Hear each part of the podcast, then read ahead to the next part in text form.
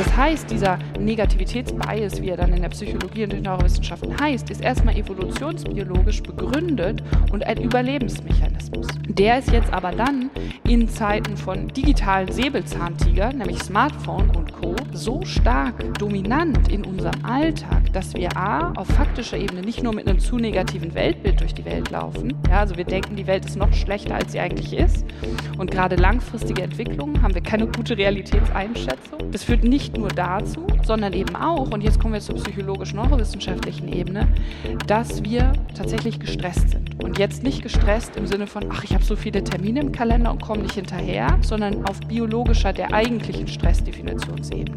Und da bedeutet Stress eben, dass wir zu hohe Anforderungen an unser System stellen, als Ressourcen vorhanden sind.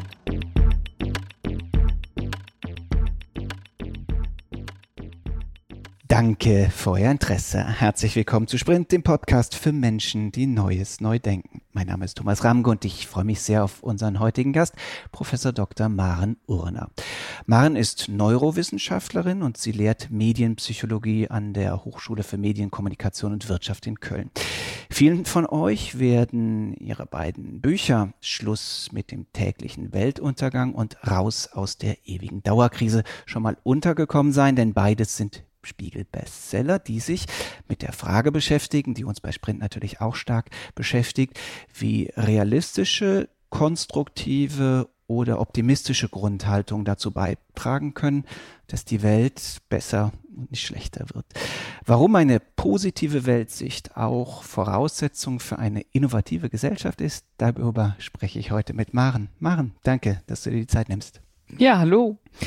Wir nehmen diesen äh, Podcast am Rande des Entrepreneurship Gipfels äh, in Berlin auf und du hast eben auf der Bühne einen fantastischen Vortrag gehalten und bei dem wirktest du auf mich, als ob du ein optimistischer Mensch bist. Ist dieser Eindruck von mir oder die Außensicht auch deine Insicht?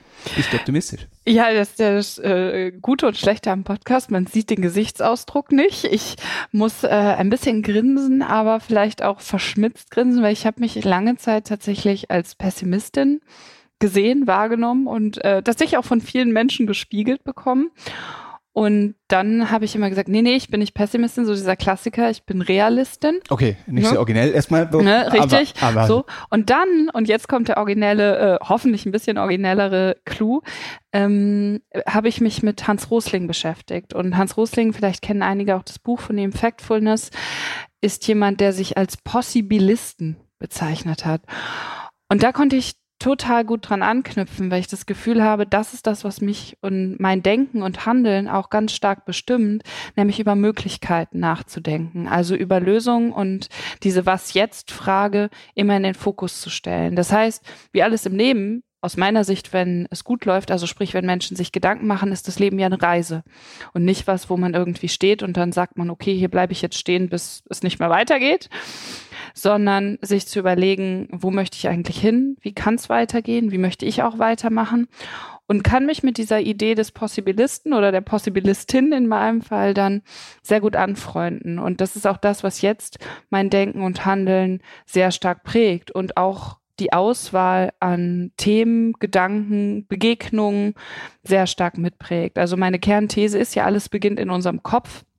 Also sprich, worauf richte ich meine Aufmerksamkeit? Und wenn ich das mit Ideen und Menschen, Organisationen fülle, die eben auch darüber nachdenken, wie wollen wir weitermachen, also die Possibilisten sind im weitesten Sinne, dann stimuliere ich das auch mehr und mehr in mir und dann komme ich auch weg von diesem, naja, es ist halt eher alles schlecht und ich kann nichts tun. War das eine bewusste Entscheidung zu sagen? Ähm, eigentlich bin ich in der Tendenz zu pessimistisch gepolt oder mein Blick, meine Aufmerksamkeit, wie du es nennst, war eigentlich zu sehr, ich suche die Haare in der Suppe geprägt und das dann eine Dissonanz gab mit deiner eigentlichen ähm, Forschung. Ja, jetzt sieht man mich wieder schmunzeln oder hört es vielleicht tatsächlich auch sogar ein bisschen an der Stimme, weil du natürlich mit einer Person sprichst, die sich über Bewusstsein, also Consciousness im wissenschaftlichen Sinne sehr, sehr viele Gedanken schon gemacht hat. Und ich würde nicht lügen oder ich lüge nicht, wenn ich sage, jeden Tag darüber nachdenkt. Also genau diese bewusst, und du hast ja gefragt, war es eine bewusste Entscheidung? Was meine ich damit? Also um es kurz einzuordnen, aus neurowissenschaftlicher Perspektive ist Bewusstsein der heilige Gral der Neurowissenschaften. Also werden wir jemals in der Lage sein, die neurophysiologischen äquivalente Korrelate oder das, was eben neurophysiologisch ähm, auf Hirn- und Körperebene Bewusstsein ausmacht, wirklich zu definieren, zu untersuchen äh, und dann natürlich auch willentlich, bewusst beeinflussen zu können. Weil eine Beeinflussung, das wissen wir ja, und das ist ja auch meine Kernthese, findet immer statt.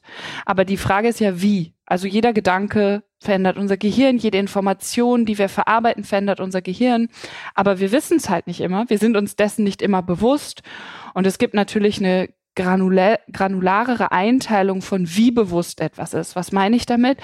Also bewusst kann ich natürlich sagen, ne, wenn du mich fragst, was eine bewusste Entscheidung, hast du dich hingesetzt morgens und hast so gesagt so, okay, Moment mal, das ist ein Problem, du bist irgendwie zu negativ gepolt, was kannst du jetzt dagegen tun? Aber es kann natürlich auch, und das soll jetzt gar nicht haarspalterisch oder irgendwie klein-klein sein, aber es kann natürlich auch ein Teil dieses bewussten Prozesses sein, zu sagen, Moment mal, irgendwie stimmt da was nicht. Also meine Weltwahrnehmung, meine Einordnung und so weiter passen nicht zu dem, was ich eigentlich erreichen möchte, ohne dass ich es schon klar benennen kann. Ja, also bewusst entscheiden kann, ich muss da jetzt irgendwie oder ich möchte da was dran ändern, damit das stimmiger ist und damit ich vielleicht auch mehr Gutes in der Welt, wenn wir es mal ganz groß ausdrücken wollen, tun kann. Das heißt, ich traue mich tatsächlich nicht, dir eine klare Antwort auf die Frage zu geben. Da kommen wir zu der, zu der Antwort, ja, und nach dieser etwas größeren philosophisch und neurowissenschaftlichen Einordnung, weil ich es einfach nicht sagen kann. Also definitiv waren bewusste Prozesse beteiligt. Das ist vielleicht so die graustufige Antwort, die ich da geben kann. Aber ich denke nicht, dass es eine rein bewusste, so nach dem Motto Klick, ja, der Einfall unter der Dusche und dann habe ich das gemacht oder die Idee, die dann auf den Bierdeckel geschrieben wurde, wie ja auch viele Gründungen entstehen ähm, oder zumindest gefühlt entstehen. Natürlich ist da immer ein Prozess dahinter. Und so okay. auch wahrscheinlich bei Verstanden. Mir. Und während diese Entscheidung getroffen wurde, oder ob sie bewusst oder unbewusst, hat ja auch kein ähm, Gehirnscanner gerade dein Gehirn. Richtig, ähm, richtig, das kam äh, dazu. War zufällig keiner dabei und könnte dir das jetzt empirisch nachweisen. Aber lass uns ein bisschen auf dieser ähm, neurowissenschaftlichen Ebene tatsächlich äh, bleiben und lass mich dich fragen, was passiert im Gehirn, wenn wir im Wesentlichen selektiv negative Botschaften aufnehmen. Und beim Gegenteil, was passiert, wenn wir im Wesentlichen ähm, positive, optimistische oder wie du es in deinen Büchern ja stark framest, konstruktive Botschaften ja. aufnehmen. Ja, ich würde auch tatsächlich zwischen diesen drei Kategorien unterscheiden. Also positiv, negativ und dann lösungsorientiert, schrägstrich konstruktiv als die dritte. Fangen wir beim Negativen an, weil das ist die Kern oder eine der Kernherausforderungen, die wir, ich nenne es ja immer sehr liebevoll und gern, mit unserem Steinzeithirn haben. Warum sage ich Steinzeithirn? Weil dieses Hirn in unseren Köpfen einfach seit der Steinzeit sich nicht großartig verändert hat. Es sind noch die gleichen Funktionsmechanismen und Weisen, die uns heutzutage am Leben halten. Wir haben aber, beziehungsweise unsere Vorfahren, mit diesem wunderbaren Gehirn uns eine Umgebung geschaffen, die weit weg von der Steinzeitumgebung ist. Das heißt, wir hinken sozusagen auf mechanistischer, funktionaler Ebene in unseren Köpfen noch hinterher. Und jetzt bezogen auf die Negativität, was bedeutet das? Dieses Gehirn in unserem Kopf hat natürlich vor allem erstmal eine zentrale Aufgabe. Es muss uns am Leben halten. Und wie macht es das besonders gut? Indem es auf alles Negative sehr viel schneller, besser und intensiver reagiert als auf Positives oder Neutrales. Weil jedes Negative oder verpasste Negative kann ja den Gefahr bedeuten, potenziell bis hin zum Tod oder zumindest eine Verletzung, ja, eine Gefährdung unseres Überlebens.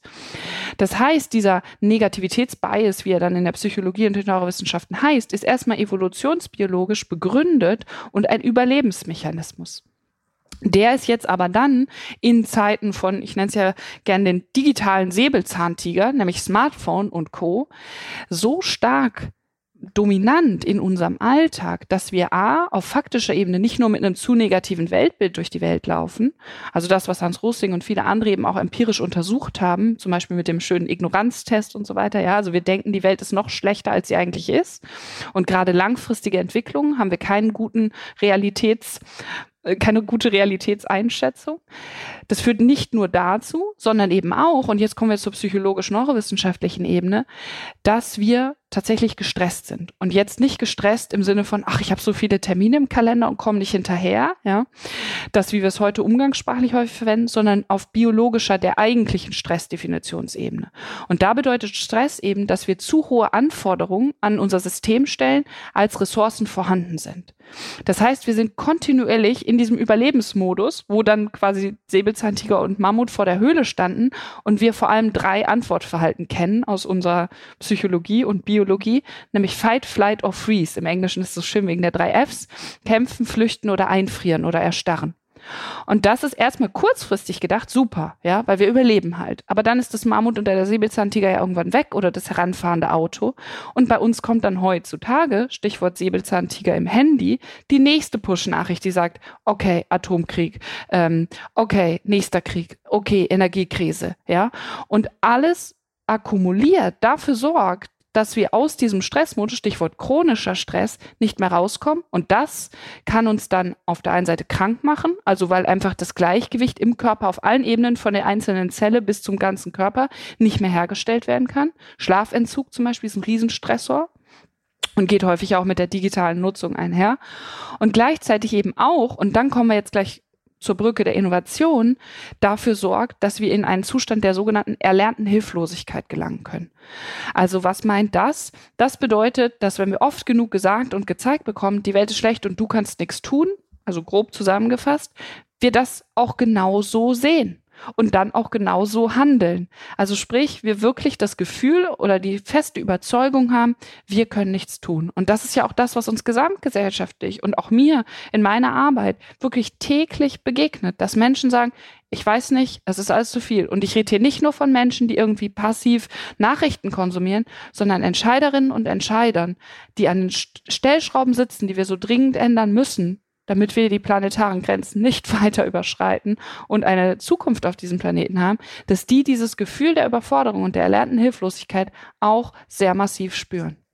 Und jetzt noch, wir haben ja noch die langsam lösungsorientierte Birke. Ich wollte gerade sagen, ne? Ne, jetzt, bislang haben wir nur über das Problem das gesprochen. Wir haben gerade noch über das Problem genau. gesprochen und ich erinnere mich an einen wunderbaren Satz in deinem, in deinem Vortrag, ein Zitat, das du gebracht hast, dass immer, wenn wir nur über Probleme reden, sich die Probleme verschärfen, aber wenn wir über Lösungen reden, ähm, wir auch schneller zu Lösungen kommen. Genau, nicht? richtig. Und, und, Vielen Dank. Und, und an dieser Stelle wären wir jetzt hier, glaube ich. Ne? Genau, ne? also, richtig. Wie, wie, kommen wir raus aus der Problembeschreibung, ähm, dass ähm, wir doch alle immer nur über die Probleme nachdenken? Ja, perfekt. Also A, gut, dass du zugehört hast und B, natürlich genau jetzt sind wir an dem entscheidenden Punkt, jetzt nicht zu resignieren, also für alle, wenn wir das Problem soweit verstanden haben und sagen, ja, okay, dann ist es halt so, sondern jetzt dann die entscheidende andere Frage zu stellen, lösungsorientiert auf diese Thematik zu gucken und zu fragen, was jetzt, wie wollen wir denn damit umgehen? Und die gute Nachricht, die beste Nachricht des Tages lautet, das sind alles menschengemachte Strukturen. Diese Handys haben wir mit unseren wunderbaren Hirnen gebaut oder andere Menschen mit ihren wunderbaren Hirnen. Die Medienkultur, das ist menschengemacht. Wir können ja, und das ist das Tolle, wir haben diese Forschungsergebnisse. Wir wissen, das macht der Negativitätsbias mit uns, das macht dieses kontinuierlich Negativ mit uns. Wir können das anders gestalten. Wir müssen, sage ich sogar, das anders gestalten. Wenn wir lösungsorientierter dran gehen, kommen wir nämlich genau zu diesem Ergebnis. Warum? Und auch da wissen wir aus jahrzehntelanger Forschung und den Studienergebnissen aus den Verhaltenswissenschaften, der Psychologie, den Neurowissenschaften und auch der Biologie, dass wenn wir nicht in diesem erlernten Hilflosigkeitszustand sind, und jetzt kommt die Gegnerin der erlernten Hilflosigkeit, das ist die Selbstwirksamkeit. Wenn wir in einem Zustand sind, wo wir das Gefühl haben, wir tun etwas, was sinnvoll ist, und wir selbst sind Teil von einer Veränderung. Also das, was wir tun, sorgt für eine sinnvolle Veränderung. Im besten Fall noch gemeinsam mit anderen Menschen. Dann ist das sozusagen die Win-Win-Win-Situation in unserem Hirn und damit uns als Menschen und damit dann auch der Gesellschaft, weil was ist die Gesellschaft als viele Hirne aus neurowissenschaftlicher Sicht gesprochen? Warum?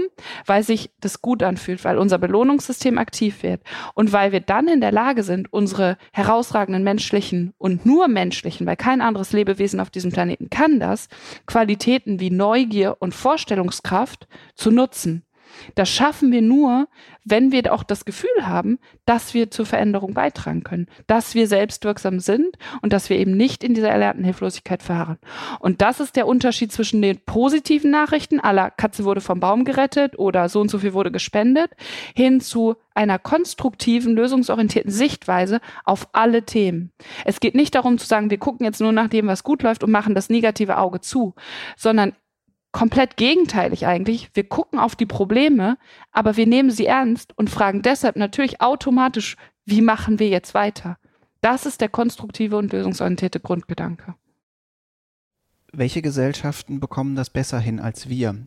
Im Grunde beschreibst du ja gerade zwei sich selbst verstärkende Systeme. Entweder wir drehen uns in eine Negativitätsspirale rein oder in eine Spirale, in der Selbstwirksamkeit ebenfalls zu einem selbstverstärkenden Faktor wird.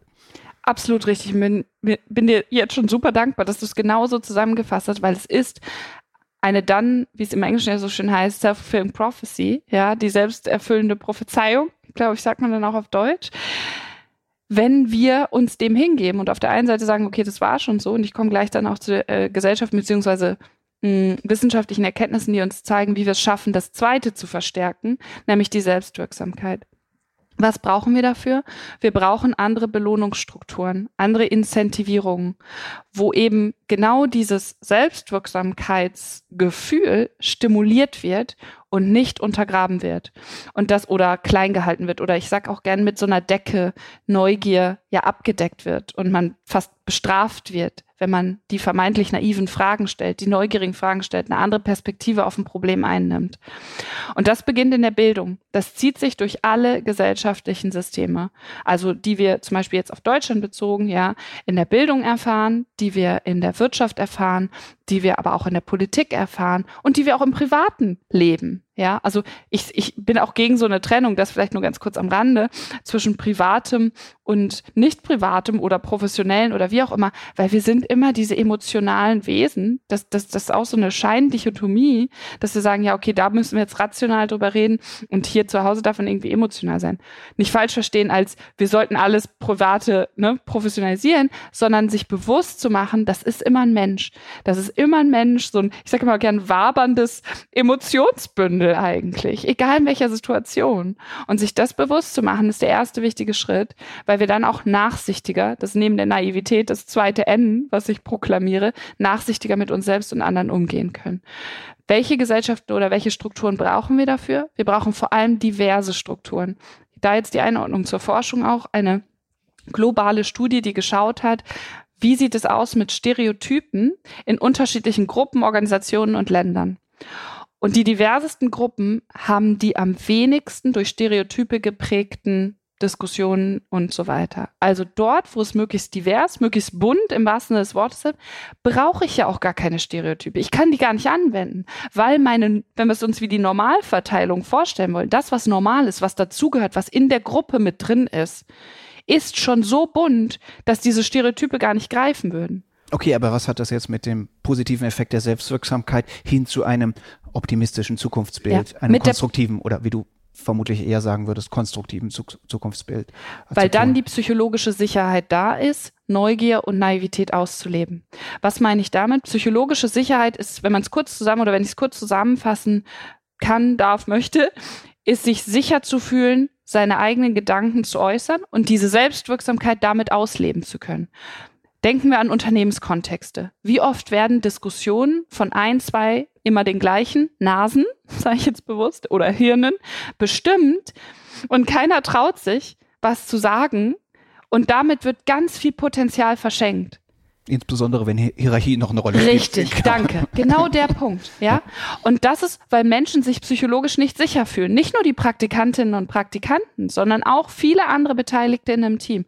Dabei wissen wir längst aus sämtlichen Studien, welche Teams erfolgreich sind im Sinne von nachhaltig die besseren Produkte und Dienstleistungen anbieten, sind die Teams, wo eine hohe emotionale Fähigkeit da ist, sprich andere Emotionen zu lesen und zweite wichtigste Zutat, die Redezeit gleichmäßig verteilt ist.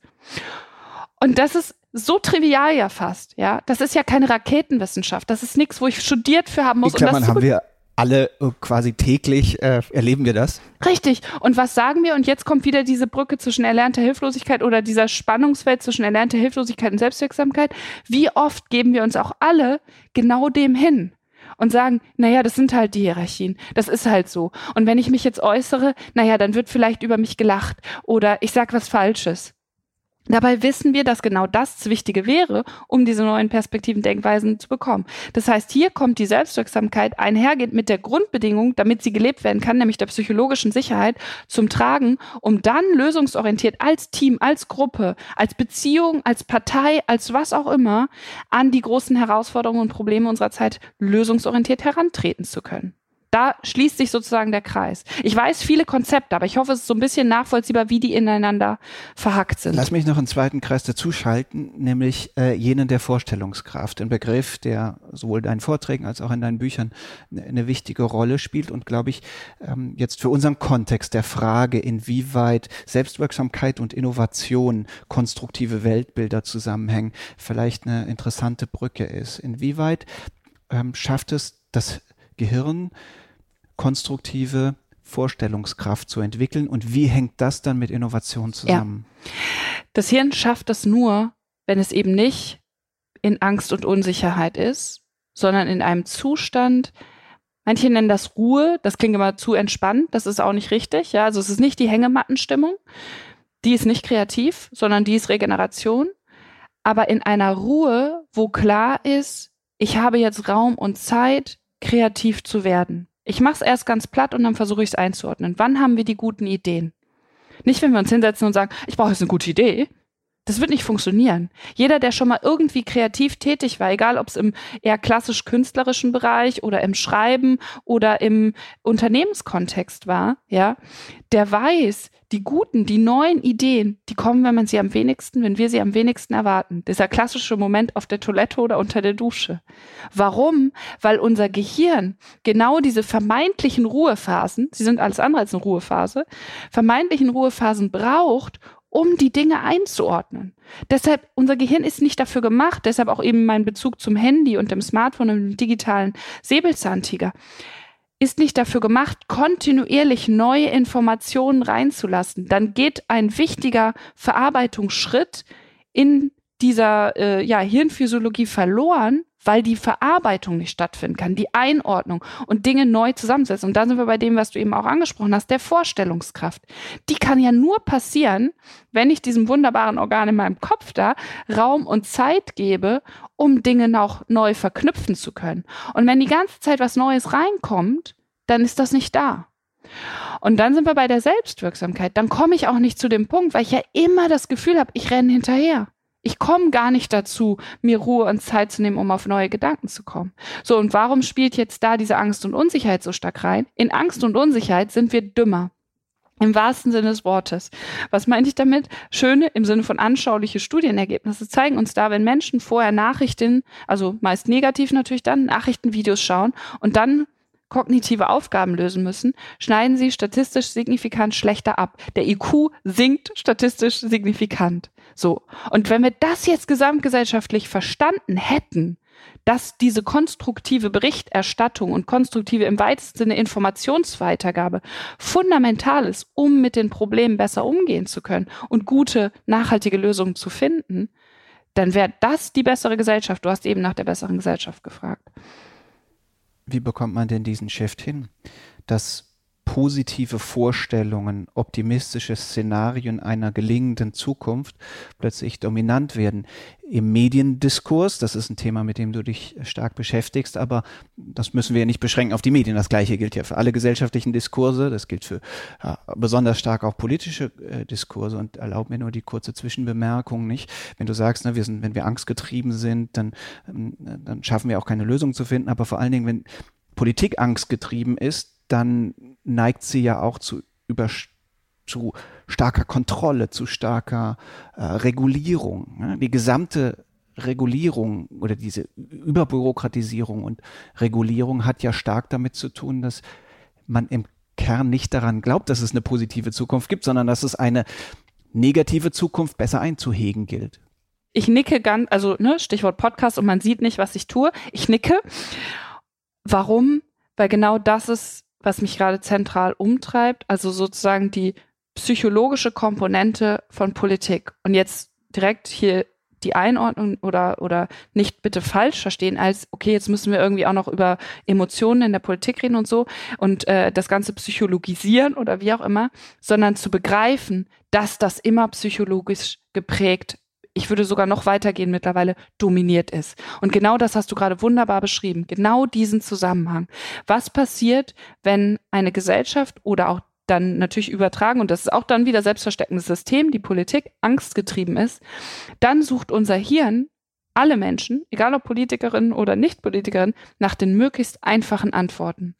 Und ich habe mir mal die, in Anführungsstrichen, Mühe gemacht und habe historisch so ein bisschen darauf geguckt, also mit dieser psychologisch-neurowissenschaftlichen Brille, wann sind eigentlich Diktatoren äh, und Autokraten an die Macht gekommen? Naja, genau dann, wenn die Angst und Unsicherheit in der Gesellschaft oder bestimmten einer signifikant gro äh, ausreichend großen Menge an Menschen groß genug ist, also diese Verunsicherung und Angst, dann findet dieser soziale Kipppunkt, also es gibt ja nicht nur naturwissenschaftliche, sondern eben auch soziale Kipppunkte in der Gesellschaft statt. Und dieser Hang, dieser Drang, möglichst einfache, schnelle Antworten zu finden und für mich total klar, als, also mit der neurowissenschaftlichen Brille drauf gucken, ja, ähm, findet dann statt und es werden Diktatoren in Anführungsstrichen gewählt ähm, oder kommen eben an die Macht, die genau diese einfachen Antworten dann liefern, obwohl wir global, individuell natürlich wissen, dass die Welt komplizierter ist und dass die einfachen Antworten einfach nicht der Realität gerecht werden.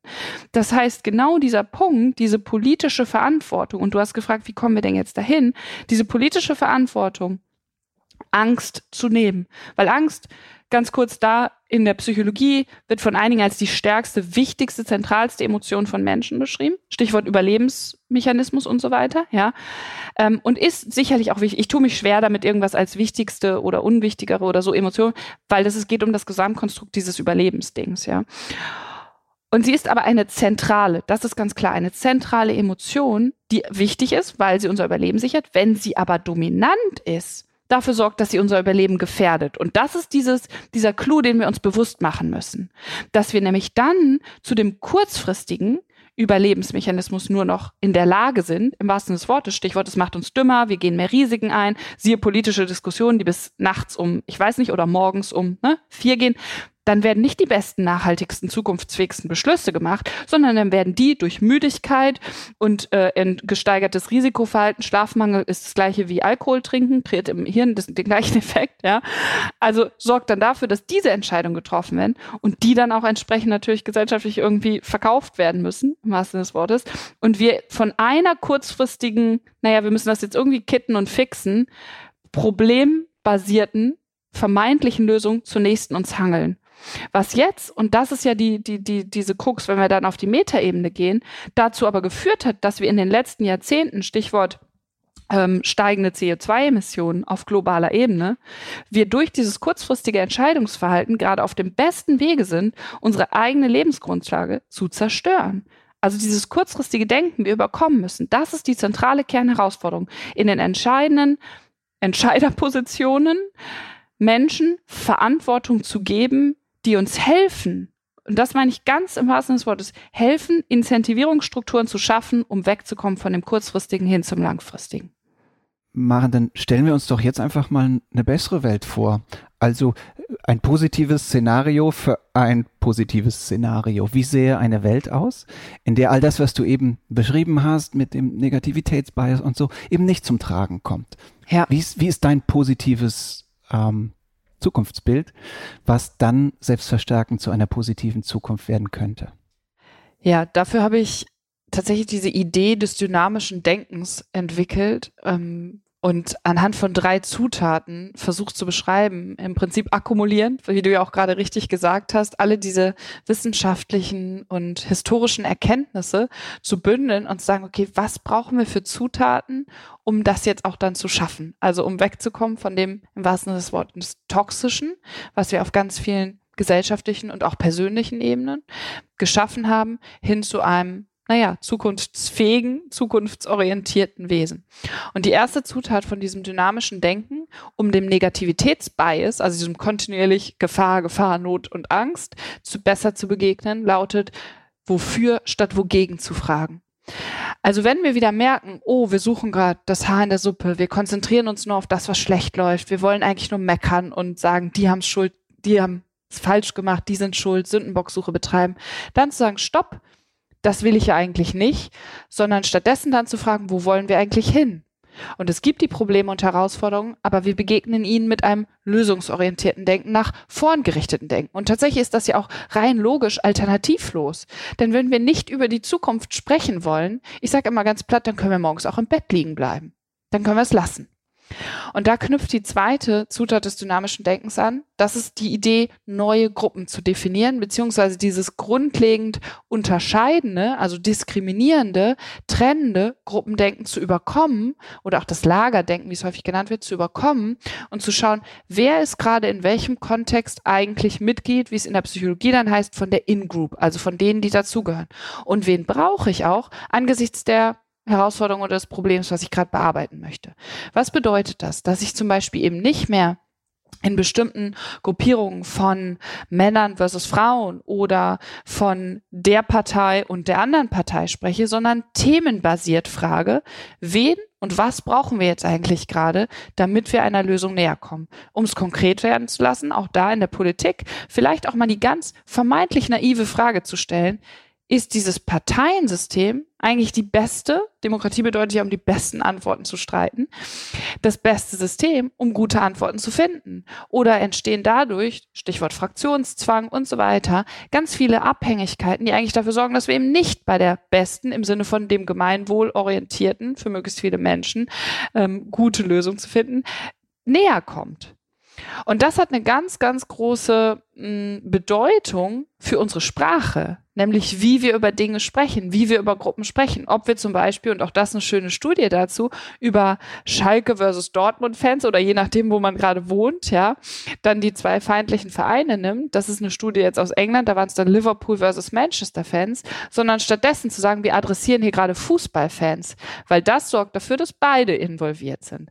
Und es mag jetzt trivial klingen, aber es ändert so viel, weil wenn wir uns zu einer Sache zugehörig fühlen, wenn wir also auch in der Lage sind, diese Selbstwirksamkeit dann im Gruppendynamiken ausleben zu können, dann hören wir länger zu, wir vertrauen den Menschen mehr, wir investieren auch mehr Geld in die und interessieren uns generell auch mehr für eine Thematik. Das, was ja häufig auch kritisiert wird, die Menschen interessieren sich nicht mehr für die Zusammenhänge. Und dann sind wir bei der dritten und letzten Zutat, die wir da brauchen und die wirklich alle und jeden und jede mitnimmt und mitnehmen muss, dass wir uns neue Geschichten erzählen müssen. Und zwar Geschichten, die eher, und das hat jetzt nichts mit Meinung zu tun, eher daran orientiert sind, was unsere, wie es immer so schön heißt, eigentliche oder wahre Biologie ist. Unsere eigentliche wahre Biologie, um nur mal so zwei, drei Schlaglichter drauf zu werfen, sagt uns, zeigt uns und belegt durch sämtliche Studienergebnisse, dass das, was uns vor allem gesund und glücklich sein lässt, funktionierende soziale Beziehungen sind. Wir sind alle diese sozialen Wesen, ob wir das wollen oder nicht. Und das sehen wir auch in so vermeintlich gar nicht sozialen Dingen wie, warum kaufen sich Menschen ein SUV? weil sie anderen was beweisen wollen, weil sie dazugehören wollen und so weiter, weil sie sich ein Stück weit sicherer fühlen wollen. Ja, Geschichten, die wir uns erzählen, basieren eben auch immer dann oder bestimmen, beeinflussen unsere Entscheidung. So, die nächste Erkenntnis, wir sind vor allem abhängig beziehungsweise Teil dieser Natur. Also ich sage immer gerne, wie lange können wir die Luft anhalten oder wie lange können wir nichts essen? Das funktioniert eine gewisse Dauer, aber nicht besonders lang. Das heißt, auch da müssen wir neue Geschichten darüber erzählen, was es zum Beispiel bedeutet, Erfolg zu haben oder was ein Gewinn überhaupt sein kann. Und da müssen wir wegkommen von dieser kurzfristigen Perspektive, zu der unser Gehirn sehr gern tendiert, weil es uns ja erstmal kurzfristig am Leben halten muss, damit überhaupt langfristiges Denken möglich ist, und hinkommen zu längerfristigen Perspektiven. Was heißt das für jene, die, zu denen ich ja auch gehöre, Narrative für positive Technologieentwicklung, für technologische Innovation erzählen. Mhm. Ganz, ganz wichtiger zentraler Punkt. Ich bin davon überzeugt, und ich, ich glaube, das ist jetzt auch keine Raketenwissenschaft oder keine Aha oder irgendwie kontroverse äh, Idee oder Debatte, dass wir Technologie absolut brauchen, um die Lösung zu finden für die Herausforderungen und Probleme, die wir gerade haben. Okay, aber wir, wie erzählen wir die Geschichte genau, anders? Dass wir aber Weil das zurzeit nach wie vor ja die Situation haben, dass das, was du als Selbstverständlichkeit ja. gerade darstellst, ähm, eben auch aus einer Problem, im, im Grunde mit einer Problemperspektive betrachtet wird, dass Technologie eben ja viel mehr Probleme schafft, als sie löst. Genau richtig. Und das ist ja das, das Verquerte im Kopf, dass wir, wenn das so wäre, warum sollten wir dann überhaupt Technologien haben? Also nochmal, die Technologien sind menschengemachte Dinge, genau wie Wirtschaft und Politik auch. Und wir müssen jetzt dahin kommen und fragen, wie helfen sie uns? Also auch diese elendige Debatte darüber, ob AI gut oder schlecht ist. AI, künstliche Intelligenz für sich hat erstmal keinen Wert. Der Wert kommt dadurch, wie wir sie nutzen. Also nehmen wir das Beispiel mit der ähm, Gesichtserkennung, ja, als dann vor einigen Jahren bestimmte Algorithmen dunkelhäutige Menschen als Affen klassifiziert haben. Naja, das liegt daran, weil die AI, die künstliche Intelligenz, von Menschen geschrieben wurde, die keine dunkle Hautfarbe haben und die dann entsprechende Parameter benutzt haben, die für eine Klassifizierung, die sehr gut bei hellhäutigen Menschen funktioniert, aber eben nicht bei dunkelhäutigen Menschen gemacht wurde. Also da bin ich mittlerweile auf dem Punkt, dass wir einfach hinkommen müssen, künstliche Intelligenz oder Technologie generell generell, ne, Intelligenz auch schwieriger Begriff, aber das lasse ich jetzt mal hier außen vor, so zu nutzen, dass sie uns helfen und unterstützen und genau diese Narrative und diese Geschichten auch so zu erzählen. Also wirklich immer diese übergeordnete Frage, worum geht es eigentlich wirklich? Warum wollen wir das benutzen? Und nicht zu sagen, ist es gut oder schlecht? Es ist gut oder schlecht dadurch, wie wir es nutzen und wie wir es dann auch verändern. Und dann kann tatsächlich künstliche Intelligenz und Algorithmen uns helfen, Warum? Indem sie uns spiegelt, welche Verzerrungen wir eigentlich haben welche kognitiven Schnellschüsse wir machen, zum Beispiel dann, wenn ein Programm einen dunkelhäutigen Menschen als Affen klassifiziert, dann hinzugehen und zu sagen, ah, Moment mal, da müssen wir noch Dinge verändern und da müssen wir vielleicht auch unser eigenes Denken schulen, wie wir diese Strukturen und Programme bauen und welche Technik wir wie nutzen wollen. Anderes Beispiel soziale Medien soziale Medien sind ja erstmal eine total gute Idee. Also sozial steckt ja schon da drin. Aber wir haben dann jetzt es geschafft, durch kurzfristige Incentivierungsstrukturen, zum Beispiel Gewinnmaximierung und so weiter, diese sozialen Medien in ganz vielen Kontexten zu asozialen Medien werden zu lassen. Und das ist ja das Kranke im System. Also dahin zu gehen und sagen, welche Stellschrauben, welche Leitplanken, vielleicht auch politische Regulation, rechtliche Regulation und so weiter brauchen wir, damit soziale Medien soziale Medien sind. Das geht. Das sehen zum Beispiel, sehen wir in den Anfängen der sozialen Medien, wo das eine ganz starke, das habe ich gerade letztlich in einem äh, sehr spannenden Gespräch auch selber gelernt, ja, also als soziale Medien entwickelt wurden, die ersten Anfänge vor dem Internet, war das ein Netzwerk, was ganz stark moderiert wurde damit das nicht in falsche Richtungen sich entwickelt. Also das, wo wir jetzt eigentlich rückschrittlich gerade wieder sind, ja, brauchen wir eine Moderation oder nicht, brauchen wir Regulation, war völlig klar, dass das notwendig ist, damit es gut funktioniert. Lass uns nochmal zum Anfang unseres Gesprächs zurückkommen, denn wir kommen langsam zum Ende. Du hast dich als Possibilistin beschrieben, ein Begriff, den, den Hans Häusling geprägt hat, der jetzt auch von Max Rosa mit seinen ne, ebenfalls irgendwie konstruktiven Blicken auf die Welt, dat, datengetrieben vorantreibt. Ähm, es gibt einen anderen Begriff, den, den hat Rosling auch für sich mm, in Anspruch genommen, nämlich den des rationalen Optimisten. Wie, wie bringen wir denn die Ratio in den Optimismus? Mhm. Ich bin sehr dankbar, dass das die, die letzte Frage ist, weil ich weiß ja, das letzte und erste bleibt immer am besten hängen. Hier habe ich nämlich jetzt die Möglichkeit, auch eine dieser Dichotomien, die mir sehr am Hirn liegt, aufzubrechen, ein bisschen aufzubrechen oder zumindest bei den Hörerinnen und Hörern hinterfragen oder dafür zu sorgen, dass sie es hinterfragen. Und zwar die der Rationalität versus der Emotionalität oder der Ratio versus der Emotionen und der Emotion. Ich mag das rationale, optimistische, aber nur, wenn man es richtig verstanden hat. Und das meine ich jetzt nicht so, oh, ich habe es verstanden, ihr noch nicht, sondern folgendermaßen. Also der Gedanke geht folgendermaßen. Rational setzt voraus, dass ich eine gewisse Wertvorstellung oder Wertvorstellungen habe und damit verbunden entscheiden kann, was eigentlich meine Zielorientierung ist. Also ich brauche ja ein Ziel, um zielorientiert im Sinne von rational entscheiden zu können. Wenn ich das nicht habe, kann ich auch keine zielorientierte Entscheidung treffen. Ich sage gleich, was das mit der Neuroebene abschließend zu tun hat. Das heißt, ich brauche Werte, ich brauche Vorlieben, damit ich überhaupt Präferenzen entwickeln kann und rational zielorientiert entscheiden kann. Was sind Werte und Vorlieben? Die basieren immer auf Emotionen.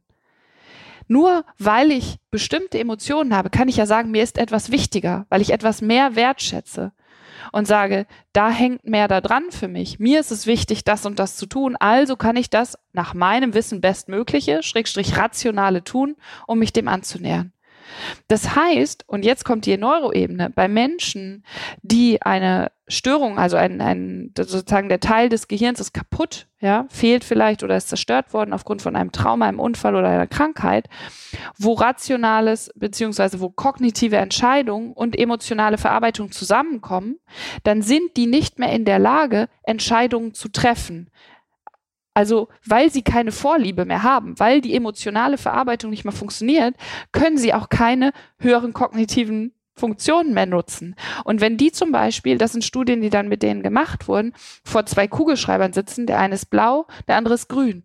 Und sie werden gefragt, unterschreibe mit dem Kugelschreiber deiner Wahl. Sitzen sie stundenlang vor diesen Kugelschreibern, bis sie verzweifeln, weil sie keine Vorliebe, keine rationale Entscheidung mehr treffen können, weil sie ja nicht sagen können, meine Lieblingsfarbe ist grün oder blau. Sie haben einfach keine mehr. Und deshalb macht es keinen Sinn, darüber zu sprechen, ob etwas rational oder emotional ist, sondern macht es nur Sinn, darüber zu sprechen oder die Frage zu stellen, wo wollen wir eigentlich hin?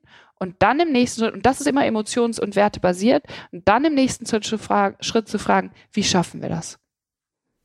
Mann, ich habe jetzt leider eine Enttäuschung zum Schluss des Gesprächs. Das war gar nicht die letzte Frage, das war die vorletzte oh Frage. Weil die letzte Frage, die stelle, die stellen ich immer allen unseren Gästen.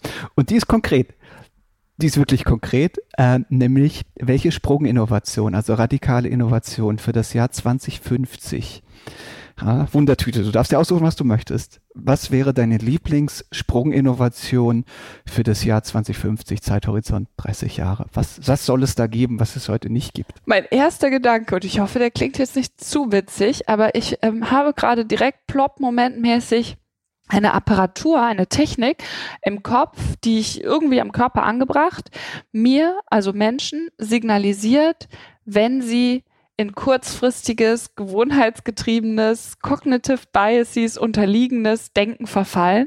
Und dann kommt so ein kleiner, es muss kein Elektroschock sein oder so, ne? Aber es kommt so ein kleines Vorsicht, Achtung, ja, und ich kann wieder die Metaebene einnehmen und sagen, ah, Moment, was passiert hier eigentlich gerade? Also so ein bisschen so ein Achtsamkeits-, Aufmerksamkeitstechnologie, die sozusagen so ein, wir brauchen noch einen guten Namen, den habe ich jetzt noch nicht. Naja, ja? das wird irgendwie so die äh, Anti-Bias-App. Genau, oder, ja, also, wunderbar. Oder die ja. äh, äh Kahn, ja. Kahnemann und Tversky äh, äh, Alarm-App ja, wird das. Ja, ja. Verstehe. Ich hatte den Eindruck, ähm, dass wir hier ganz, ganz viel langsames Denken in deinen Ausführungen erleben durften. Danke, Maren, für die vielen klugen Einsichten und konstruktiven Perspektiven. Vielen Dank dir. Auch euch, liebe Hörerinnen und Hörer, ganz, ganz herzlichen Dank für eure Aufmerksamkeit. Falls euch diese oder andere Folgen gefallen hat, dann freuen wir uns sehr, wenn ihr diese mit Freundinnen oder Freunden teilt, die das auch interessieren könnte. Wir danken euch, wenn ihr uns in eurer Podcast-App bewertet. Diese Folge hat wie alle anderen Max Zöllner produziert. Herzlichen Dank, Max. Und in 14 Tagen, da kommt die nächste Folge. Und bis dahin gilt wie immer, bleibt neugierig,